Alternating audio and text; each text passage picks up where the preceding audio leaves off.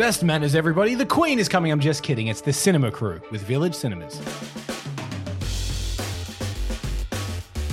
Put on your Sunday best. It's time for Downton Abbey. A royal luncheon, a parade, and a dinner. I'm going to have to sit down. Mister Mosley. Your Majesties, welcome to Downton Abbey. Oh, can I help you? Someone must, sir. I, I may never rise again. And the school holidays must be fast approaching because we're talking about the Angry Birds movie two. Your plan is to get into Eagle Island. With that? All right, guys, arms. Armed and ready. Leggies, show me what you got. Oh, we must look amazing. That's this week on The Cinema Crew. Hello and welcome to The Cinema Crew, the podcast that talks new movies every week. My name is Michael Campbell, but you can call me Cambo. And joining me as always is Vari McIntyre. Hello. And returning is Dan Miranda. Hello. Now your chance to win a Gold Class double pass coming up just a little later on, but first. Are you here for dinner, Mama? It's a buffet. Well, I'm not changed. You just need to take off your hat. You talk as if that were easy. I want every surface in this house to gleam and sparkle. The post's just arrived, my lord. Heaven. What is it? The King and Queen are coming to stay.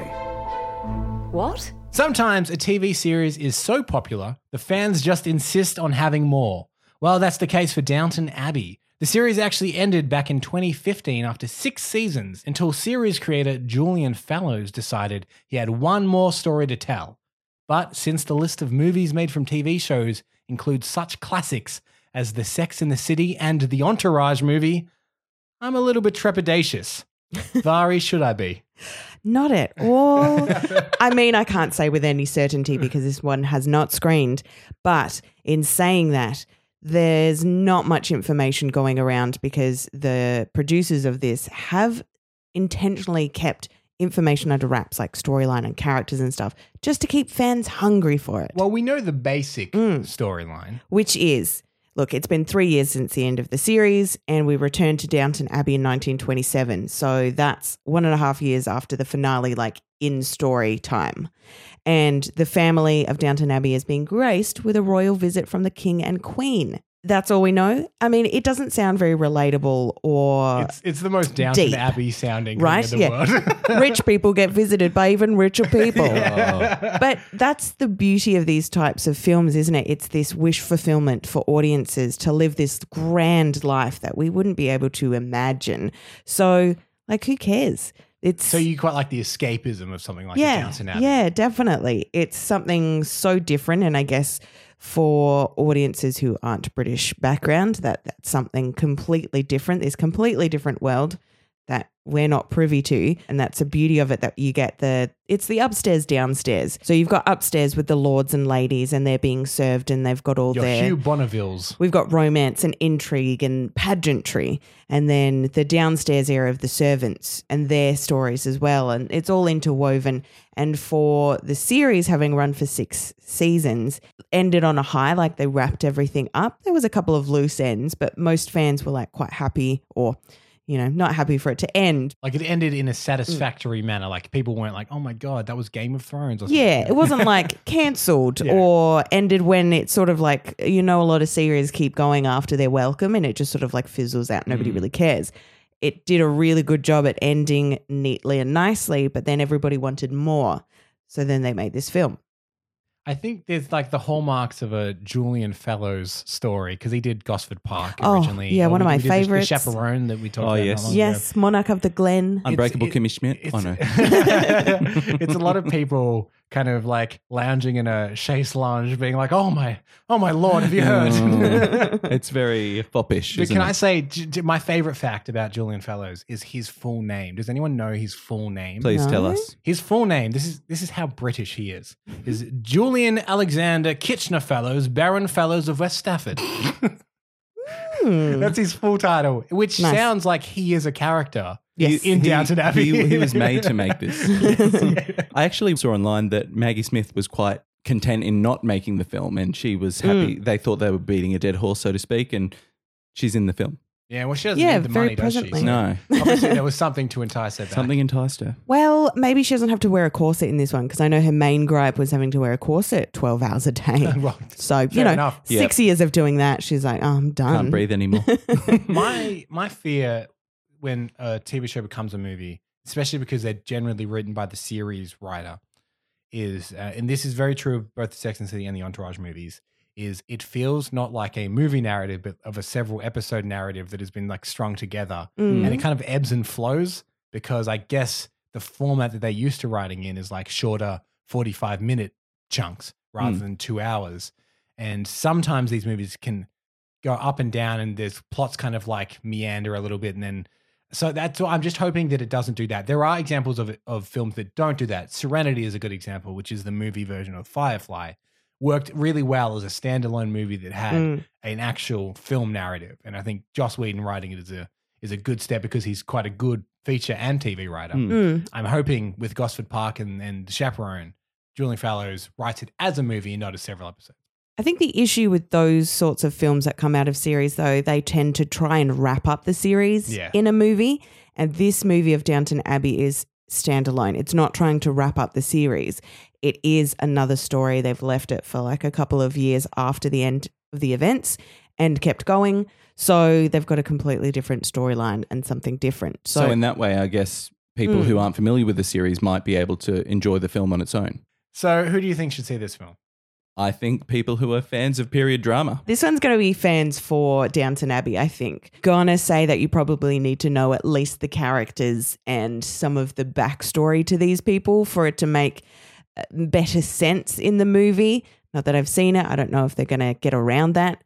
But even fans of just British dramas, like, as we said, Gosford Park or Brideshead Revisited, Vanity Fair, these types of like epic, the really rich pageantry of this You're right. lifestyle. Yeah.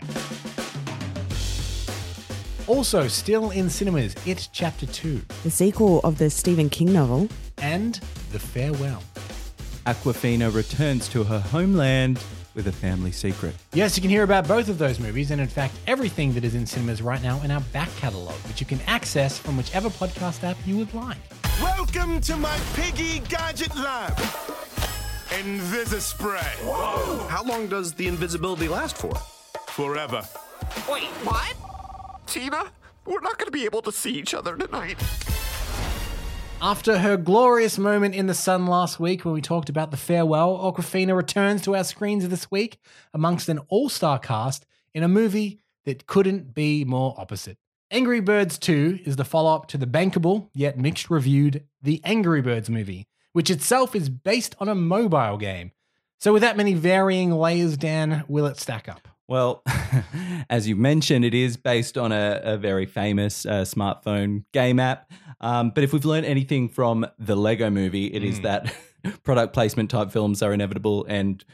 But also can work. Because the yeah, Lego exactly. movie is better than it should be. Way better. And that's what I think is fascinating with, you know, basing a film off uh, something else. Like usually... maybe a book or a, yeah. but a video well, game. Because they have narratives. Yeah, yeah, yeah they have narratives. But uh, I must admit, I suppose um, games do uh, becoming more like films these days. Um, and uh, for, for anyone who has seen the first one, you know what you're in for. But this one actually goes on to the sequel about this, the characters Red, Chuck and Bomb being forced to team up with Leonard and the rest of the, the, the green pigs. Because it's, correct me if I'm wrong, it's the birds, the angry birds, versus and their enemies are the pigs. The green pigs, yeah. Right. Very weird. And they have an advanced weapon weapon against them that threatens their bird and piggy islands, respectively. What a what what what a sentence! Yeah, yeah, that is a weird sentence. Hey, Daddy, just borrowing my sisters for a minute. Now we have all your eggs. Oink, oink, oink, oink, oink! You're gonna be crying in a second when I take your butts and take all your um, oh crap. Okay, so this is my theory on kids' films. There's kind of like a few major players when it comes to like animation films. I mean, there's lots, but there's three main players. One is Disney, uh, Pixar. For sure. Uh, they tend to make like the really prestige things and things that we always remember fondly, like The Incredibles and whatnot. Then you've got your DreamWorks, which are things like Shrek and mm. uh, How to Train Your Dragon. Uh, and then you've got Sony Animation. And Sony Animation tend to mine things that people remember, like Peter Rabbit, like Angry Birds, things like that. They take like intellectual properties and they turn them into animated films. I tend to, as a guy in my late twenties, skew towards the Pixar stuff because it's it's slightly better, better as like a narrative film. Mm. But what I've discovered is that kids no. love the Sony films mm. so much. And in fact, there was an example when The Incredibles two was coming out, and I was really excited because The Incredibles was such a great film and it's been so long. And I was talking to someone, like my little nephew. I said, are you excited for, you know, are you excited for The Incredibles two? And he was excited for Hotel Transylvania, which is a Sony film, because there's been three of those in his lifetime. Sure. They're what he knows. They're what the kids actually like now. So I think that these Sony animated films are for the kids, whereas the Pixar ones are more for the adults. Absolutely. And even just visually, like they're, they're bright and colourful, like mm. vomiting rainbow almost. Yeah. And I think that it still remains... In, in terms of Angry Birds, this remains true to the imagery of the game. So yeah. it's still within the world, but it's so vibrant. Yeah, it's filling that niche market of very young kids. Yeah. There are lots of kids' movies, but they might deal with a bit more serious topic, or there's a lot of like adult jokes or things that younger kids might find scary that, you know, as adults we wouldn't even think that it would be scary. But very, very young kids need something that is so, so G-rated that you could just like leave them alone in the room and you just know that they're going to be okay watching this. There's nothing scary or too much for them. And what appeals to me about these sorts of films is that they're only like ninety-six minutes long. Yeah, yeah. So many movies these days, you'll be hard pressed to find are under two hours. And with so many movies we've been watching that are like two hours forty, yeah. like this yeah. is Once a really good one. Once upon a time in Hollywood, this ain't. Yeah. yeah. How are we ever going to get my sisters back? Oh. Now hold it tight, okay? Uh, uh. Something I've thought was interesting, and the fact that they are going for younger kids, is in the voice cast, specifically in these Angry Birds movies, they tend to cast YouTubers. So I know in the original one, uh, Smosh is a very, uh, very popular YouTube channel with kids. Uh, they were in the original Angry Birds. This time it's David Dobrik, who's again a very popular YouTuber with kids. Mm. He's got a voice in Angry Birds too. So they obviously know that the kids are more excited for the YouTubers mm. than they are for the actual celebrities yeah. and their casting. I'm like that. Is it the celebrities that pull the adults where they're like, no, oh, well, I have to watch this, but I guess I can just listen to this famous person I like. Yeah, maybe. Because like I, I, so. I was talking about in the It review how I really like Bill Hader. He tends mm. to steal movies and he's a voice in this. Yeah. yeah. And that makes me excited because I really like Bill Hader. Yeah. I must admit I have seen animated films I have no interest in purely because of some voice talent that's in yeah. it. yeah. Josh Gad is also in this one, who is Olaf. Olaf and yeah. it, kids will know that yeah, voice. I know you didn't like him in A Dog's Journey. I, I, the dog there's voice. something about Josh Gad, and I don't know what it is. And it's part of his character, to be fair. Mm. He's just so annoying. yeah. um, and like Olaf is meant to be kind of annoying, and he was originally in the Book of Mormon as the annoying Mormon. So yeah. that's the character he always plays. And I actually think he's a very talented guy. But he, yeah, I do, I do great. Like he does great on me after a while. So who do you think should see the Angry Birds movie two? As this film just comes out for the school holidays, I think it's a perfect film to take the kids to, although it's not as, you know, in the same caliber as the Disney Pixar catalogue. I think parents will get a kick out of the, the voice actors as well. Yeah, it goes for that easy to understand, fast paced one like Rio, Storks, or the Penguins of Madagascar, and that, and it goes for that sort of slapstick humour that little kids are going to really enjoy. Now, for your chance to win a Gold Class Double Pass, simply head to the Village Cinemas Facebook or Instagram page, look for the Cinema Crew post and answer the question. In celebration of Downton Abbey becoming a film, we want to know what T V show you would like to see produced into a film. Yes, simply leave your answer with a hashtag TheCinemaCrew for your chance to win. Next week, it is a huge week with six films on the roster. A snowy family adventure in Abominable. Your childhood nostalgia attacks you again with Ugly Dolls. Dora, Boots and Swiper. The gang is all here in Dora and the Lost City of Gold. And Brad Pitt is looking for Tommy Lee Jones in space in Ad Astra. Sylvester Stallone is reviving another franchise in Rambo Last Blood. And little kids are up to no good in Good Boys. Until next time, thank you, Vari. Thanks. Thank you, Dan. Bye. My name is Cambo. This has been The Cinema Crew with Village Cinemas.